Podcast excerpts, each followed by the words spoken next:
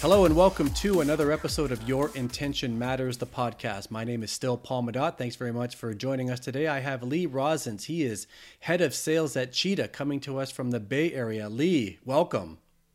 Hi, Paul. Thanks for having me. You're welcome. Thanks very much for being here. Say hi to everybody and uh, provide a quick intro. Hello to everybody. Um, excited to be on with Paul.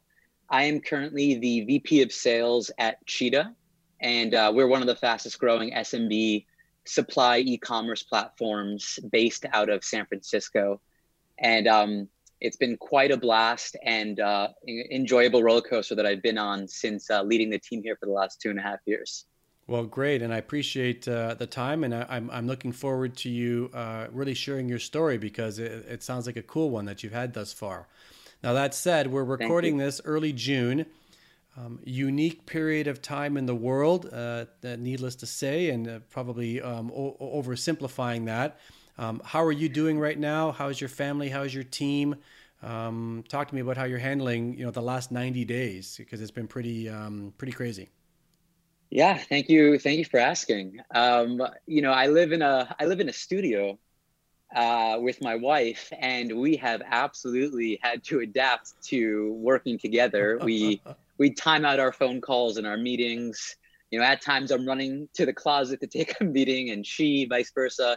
So it's been it's been very uh, exciting and challenging at the same time. Um, but the family is good, and the family is healthy, and I think we continue to look through the the lens of being incredibly grateful for everything we do have, and just constantly preserving that perspective that truly allows you to see that yes, there's a lot of negativity out there, but we also have a lot to be excited and to cherish. Yeah, first world how about, problem. How about right? you guys?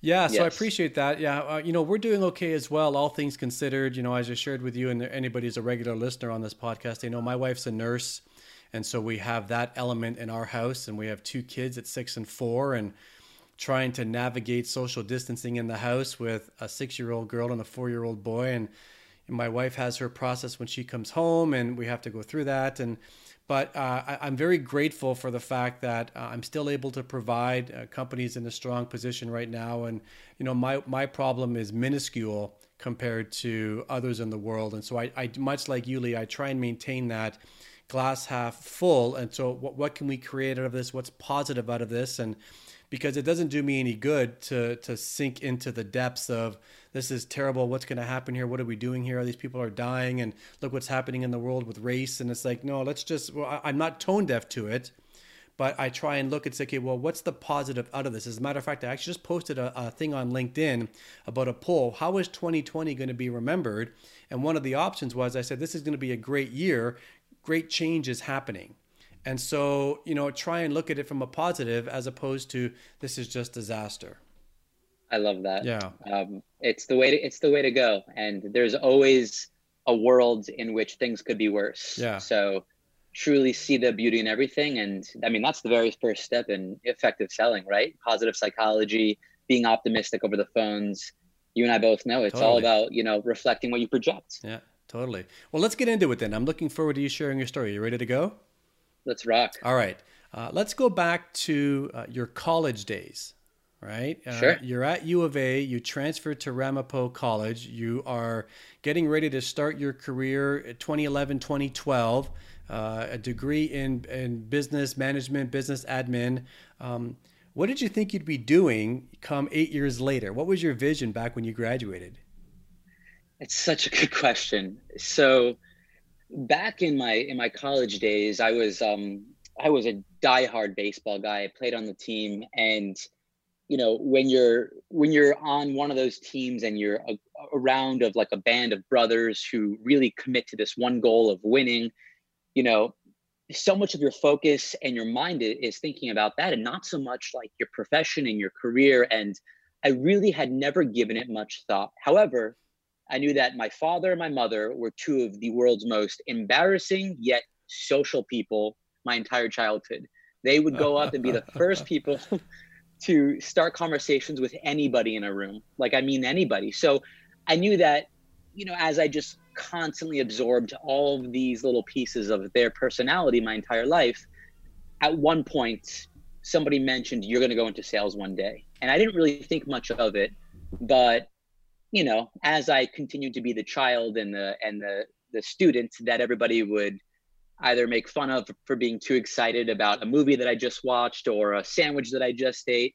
Like I was that genuine dude who got excited about everything. And as you and I both know, in the sales world, you need to get people, prospects excited about what you're offering, what you're selling. And it was just a very natural, you know, uh, segue for me to go into sales. But I didn't really realize that this was going to be the world that I fell into until my senior year of college. Fair. Hey, listen, you have me curious. Talk to me about your your the, the sandwich that gets you excited. I'm curious about what would get you jacked up over a over a sandwich. Oh man, I'm gonna get I'm gonna get the listeners hungry right now. so um, I should add this piece. My father owned and operated a chain of bagel stores my entire childhood. So um, fortunately, I got to watch him grow it uh, to a dozen businesses the ins and outs of all the hardships of being a business owner and so on. Um, but even more fortunately, I was experimenting with every condiment, every meat, everything you could imagine when I was working in the bagel stores.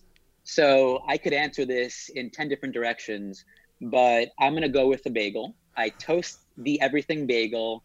I will throw some melted Munster cheese on there. I've got the peppered turkey, the onions, the tomatoes, olives, um, and then when I was feeling real, you know, interesting, I would throw in some scallion cream cheese as well. And um, as long as it was at the perfect temperature, the bagel had just come out of the oven. It was it was like the first time I heard the Beatles, Paul. Lee, man, I have to say, dude, I, I'm impressed with your depth of detail about uh, I'm expecting I don't know to serve a sandwich on rye or something, and here we go. No, yeah. no, this is deep. I got the cut. I got this. I got the cheese. I've got the temperature. That's pretty deep, man. I love it. Thank you. I mean, yeah. you hit me in the sweet spot. I've uh, I've worked for companies that have sold to restaurants for almost a decade. I grew up in the restaurant world. Talking food is just is something I love to do. I love it. Well, listen, let's Thank get you. into it then. So, your intention matters, uh, as we talked about. Uh, nothing has really been gifted to you. Nothing's given to you. Everything starts with mindset and intention that you create what you have. And and so, talk to me about once you once you finished school and you were ready to go. Um, what was your first uh, professional sales role where where you've decided this is what I'm doing for my career? How did that happen? Did they find you? Did you raise your hand? And where was that? Yeah, absolutely. So, my senior year of college, I was a student ambassador for a company called JobBook. And basically, what that means is it was my responsibility to try and get as many students to create an account and register for JobBook. Um, JobBook was basically like an eHarmony, but for jobs. It's a really cool idea and concept at the time. And I was one of over 120 student ambassadors all over the country at different universities and colleges. Well, um, you know, the the natural winning spirit that I have, the the ability to just project genuine excitement, got a lot of students to register for JobBook, and I ended up finishing number one overall. And the main driving force behind this was the simple reward of getting a full time position at JobBook after school if you finish number one. So after finishing number one, I then started my official sales career at this company, JobBook, up in Montreal, Canada, actually. Um, and that's when I started really realizing what the sales world was like, all of the the challenges and the punches I was about to face. And and so, did you actually move to Montreal, or was the company just based in Montreal? Yes, I did. I moved to Montreal for a very little bit. Um, I wish I spoke French fluently, but it was a it was an amazing experience. Well, you and I both. Uh, I mean, even though I live here in, a, in, what's considered legally a bilingual country, uh, I, I, can say hello and goodbye, and that's maybe that's about it. So, uh, yeah. Uh, okay, so you moved to Montreal. Uh, was that an, an easy choice for you? I mean, not not only are you just are, are you moving, but you're like moving countries. Yeah, it was um it was not an easy choice, definitely not. But um, you know, I had no friends, I had no family. Um, I was moving countries like you just mentioned, but I've always been under this this idea of, you know, if you really want to put yourself in the 1%, you have to be willing to do what the 99% out there are not. Hmm. And I know that there's a hundred people that are in my shoes that, you know, grew up in New York, that had the exact same, you know, circumstances or conditions. And maybe one person would pick up their entire life and move to Montreal, Canada right after school to work for a startup. So I'm a big believer that you need to be able to take risks in life. And eventually, as long as you do everything you possibly can to get to the finish line and you reverse engineer every step that you need to take, that risk will turn into a massive reward. And um, and I, I maintain that mindset with my most recent move out to California as well. Well, that's pretty cool, especially you know Montreal you. being a great city. Um, you know, obviously eh, very prominent in English, but there's a lot of French there, being in Quebec, and you know, there, there's pockets where I, I, can go to Montreal. They don't even speak a lick of English, and so you have that right. element uh, in addition to a new job, new city, new country, uh, new surroundings, and so um, congrats on, on on taking that leap. And, and obviously creating something pretty good out of it. And so, how long were you there, and what was behind your decision to move, and where'd you go next? Yeah, um, I, I, agree. By the way, it's very interesting. You know, Montreal, 50 50 English French. Mm. Anywhere to the east is only French. Anywhere to the west is mostly only English. It's yeah. a very unique spot. So, because of that, and me learning the hard way that I needed to communicate a lot in French, um, I was only there for a short time. I was there for a few months. Um, I then moved back to New York City to work for the same company but at that point is when we decided to very amicably part ways. Mm. And that's when I moved on to the next chapter, which was single platform, which is what truly gave me most of the frameworks and the, the learnings and the teachings that I preach today. Was there a period of, of, of, downtime transition when you decided to amicably move on? And then did you have to find your next job or did you already have that teed up? Um, so fortunately, there wasn't much downtime. Um, immediately, I had heard from a buddy about this company, single platform, that was, you know, hiring. They were looking for salespeople. They sold to restaurants. It was kind of like checking off all the boxes for me. And I knew that if I met the leaders there and I saw them as people that I aspired to be one day, then I was going to absolutely take the job and I was going to make sure that they knew that they should hire me. And um, I cannot stress enough the energy and the enthusiasm and the confidence that their leader, Adam Liebman, showed me that day in that interview. Um, and I knew that this was exactly what I needed to push me off in the right direction in my career. Cool. And so, okay, so so you're back stateside. You're you're yes. back home. You know, in uh, the city that never sleeps. You're back home, New York yeah, new job. How long were you at Single Platform? And talk to me about your tenure there.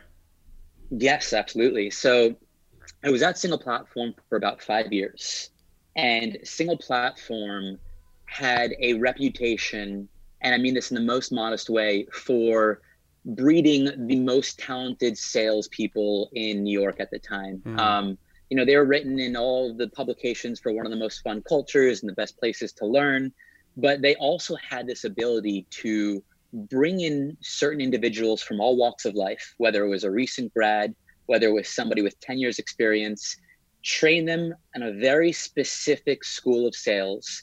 And then you would watch these salespeople go on to be incredible leaders elsewhere, build teams from the ground up very successfully, or the number one salesperson at any other organization or, or, or place that they went to. And um, when I went to single platform, I was a salesperson. I was making, you know, 100 plus cold calls a day. I was selling to restaurants. And single platform, I should mention, um, is basically a B2B SaaS platform that allows restaurants and small businesses to really get their information out to every publisher. They syndicate their menu, their phone number, their hours out to every publisher, Google, Yelp, Foursquare, etc. So at the time when I joined, I knew that, okay, I'm somebody who gets people excited about things probably too easily. I know restaurants because that was my entire childhood. I worked in them. I understood the ins and outs of how they worked. And I was looking at somebody who was training me who I one day aspired to be. So it was like the perfect formula to really inspire and push me. And from very early on, Paul, I found success. My first month at the company, I was um, I was off and running. I shattered all of their sales records in my training month, um, and then I went on to be a top salesperson month after month until I was then um, very fortunate to run my own sales team.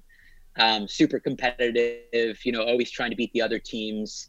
Um, I worked in the training area. I worked in the, you know, the experienced area. I worked across the board, learning from some of the greatest sales leaders, the ins mm. and outs of how one of the most high performing inside sales engines truly worked in the SaaS space. And then towards the end of my time there, I was looking after the entire sales floor, and um, it was the best experience I could have ever gained. So you were there for the better part of five years and, and you yes. you you're able to progress your career from individual contributor to leader. Um, sounds like that was a favorable choice on your part. Uh, did you did you gravitate to leadership right away? Did you struggle with it? And I ask because anybody who's a regular listener knows that I was a sales manager at Xerox, and I was like, ugh, awful at it, and because I, I didn't know what I was doing, and I struggled with the idea of other people's activities I was now dependent upon for my for my uh, income. Right, when you're an individual individual contributor, you're responsible for that. You know, you you eat what you In kill, and, and you could do it if you have a base or not. But you're on it. Now all of a sudden, you're it's a totally different skill set. So, did you enjoy that right away? Was it an effort on your part because you're still doing it? So, I'm just curious about what that transition was like. Yeah, absolutely. So I I really wanted it. I really really made it known that I can't wait to be a leader. I can't wait to have a positive impact and influence on others around me. Um, that started at a very young age. My entire life, I was always the captain of my baseball teams. You know, all five foot six of me. Um, but I, I loved having that positive impact. And for me, don't get me wrong, and I know you could relate here closing somebody down, you know, reaching the finish line and, and hitting the sale is an incredible feeling. And I love the benefits financially of being able to control your commission yeah. and your success. But in the most organic way, I mean this, when other people found those small wins because I did something, whether it was through, you know, my my methodologies around my mindset or methodologies around how to sell better, when they reached that next finish line, I loved it. There was no better feeling for me. And, and not everybody is that way, and that's okay. Mm-hmm. Right. But for me, that's something I was just accustomed to my entire life through sports. And I really wanted to be that leader. I really wanted to get there. And things happened super quick for me. It was less than a year that I went from being an individual contributor to running a team of, you know, 15 plus people. And I was, you know, 22 at the time. So I had to I had to learn very quickly that this was not like leading people on a baseball diamond anymore. Like these were people's careers, these were yeah. professions. And I think it forced me to step up even more and learn those type of leadership competencies and skills. And it didn't take long for me to realize that this was definitely the path I needed to go down. All right. Five years, pretty good run, uh, w- with great progression with your career, different roles, different experiences within the same organization and yet you're not in New York anymore. You're out west at a different company. Uh, open to sharing what happened there and what was behind your decision to move to the Bay? Oh, absolutely. Um, so, towards the end of my five years, um, I was put in touch with this um, unbelievable entrepreneur, my current boss and CEO of Cheetah, Naama Moran. And when I was put in touch with Naama, it was from somebody I respected a ton um, and he was like, You need to meet this lady. She's in New York City and she is onto something pretty big over in San Francisco. So Naama and I met. Um, and by the way, this would be my advice to anybody, right? Like, I don't think the grass is always green on the other side, but it would be a disservice to yourself to not always be open minded to additional opportunities, mm. right? So that was kind of my mindset at the time. I loved where I was. I wasn't trying to leave single platform. But when I met this lady, Naama, who was a former woman entrepreneur of the year, and she had already started up a few companies and was on to Cheetah, which was growing super fast, um, I just really related to her energy and everything that she was saying to me resonated at such a personal level because we had both grown up in the restaurant space Um, her father owned a farm, and she just had this will to win, this desire to do whatever it takes to take over the world. And I had never seen that before in a leader. And um, immediately I became super interested in what Cheetah was about. I knew that it was my, you know, my secret sauce of restaurants. I know how to, you know, unfortunately persuade and influence them at the highest levels. I connect with them. I understand the psyche one on one with them. And when I came out and I saw the operations and I met the rest of the team, I mean, I knew that this was one of those winning lottery tickets, in my opinion, but I needed to take an enormous risk. I needed to pick up my entire life with my fiance at the time, who turned into my wife. And um, we moved out to San Francisco. And my goal was to build up the sales team at Cheetah from the very ground up. Um, there was no playbook, there was no process. Um, everybody, when I say everybody, I mean, you know, the very few salespeople, it was kind of like Wild Wild West. People were doing their own thing. Mm. And I had proven at Single Platform that we had a very structured, organized, efficient way of acquiring B2B customers at a very rapid rate. And we did it in the SMB restaurant space. So, long story short, when I joined Cheetah two and a half years ago, um, we really implemented a fun but serious sales training where we could, again, recruit people from anywhere. And we would put them through this week long training course, and they were put in a position to succeed with constant coaching and a huge focus on all of these specific you know ideologies and methodologies and fundamentals and principles they were off to the races. And we absolutely exploded where we did over 10x revenue. We 10x our sales team over the next couple years. Um, just an absolute blast. And um, you know with the recent covid we've pivoted to serve b2c customers yeah. as well but it's been it's been so much fun. We're we're truly putting people in these positions to really just get their careers off on the best foot, in my opinion. Well, that's so great to hear because I'm sure uh, there's more than a few people listening who are in a similar situation, maybe a different logo on the bag and, and different cities and so on. But there's some that are listening who are wondering, you know, do I make the move? Uh, you know, it, it's safer to stay where I am. And then, of course, where you mentioned, Lee, that you you know your now wife then fiance you have to then navigate that because it's her life that's being impacted. And you know whether she's from the bay or not it's a big move for her. And um, did, did she have a no trade clause into any cities? Like san francisco was fine obviously or did you have to really work that? Hey that's a good question. Um, fortunately we didn't have to get that granular. We just said hey it's san francisco or new york. And again back to that perspective if we have to choose between san francisco and new york city I would say there's a lot of other things that we have to complain about. That's sure. not that. Yeah, fair. so um, initially, we were going to come out for about a year and then move back to New York and then continue the sales team over there. But um, in typical startup fashion, our, our leadership team needed to stay super close through so much change management and you know it's been it's been fun in this beautiful thing that we call life i get to look back on these days and say you know this chapter we got to spend this many time this these many years in this unbelievable city of San Francisco. Well, Lee, I appreciate you taking the time to, to chat. I've enjoyed the conversation. You, you, come up to my neck of the woods, so to speak, a little bit in Canada. You go back to New York. Now you find yourself on the West Coast. Great success in different companies. And uh, it sounds like your personal life has uh, grown as well since you're now married. And, and so, congrats on what you've been able to create thus far. Uh, I always like to ask anybody who's on the podcast as we close here uh, I'm sure there's lots of advice that you have for people uh, if there was something that you wanted to share. But if there's one thing that if anybody was listening that you'd love to leave them with, uh, what comes to mind? What might you want to share?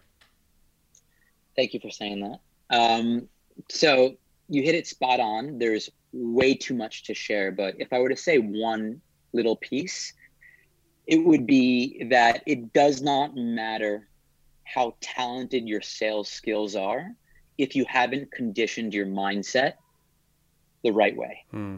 And I will I will elaborate in one area and I'll keep it there because obviously we could talk for a whole another hour on just that alone. I mean, we could talk for a whole month on that alone. But in any situation or any scenario that you are in, regardless of the challenges or the adversity that you are hit with, if you don't find a way to win, if you don't find a way to hit the finish line, if you don't find a way to overcome that challenge, I promise you somebody else will. Hmm. There's too many people on this planet, and there's way too many people who are in a similar role to yourself for you to think that whatever is staring you in the face that looks scary is not something that you can overcome because it absolutely is. And when you have that mindset, everything else organically falls into place in the sales world. Well, Lee, thanks so much for uh, taking the time. I've uh, I've enjoyed having you on, and I'm sure the listeners have uh, really gotten a lot out of uh, hearing from you. So thanks for being here. Likewise, Paul. Thanks again for having me. You're welcome. All right, everybody, let's wrap this one up right now. Remember, uh, your intention matters because that's the result that you'll tend to get. We're out of here, and uh, we'll do it again next week. Be safe, everyone.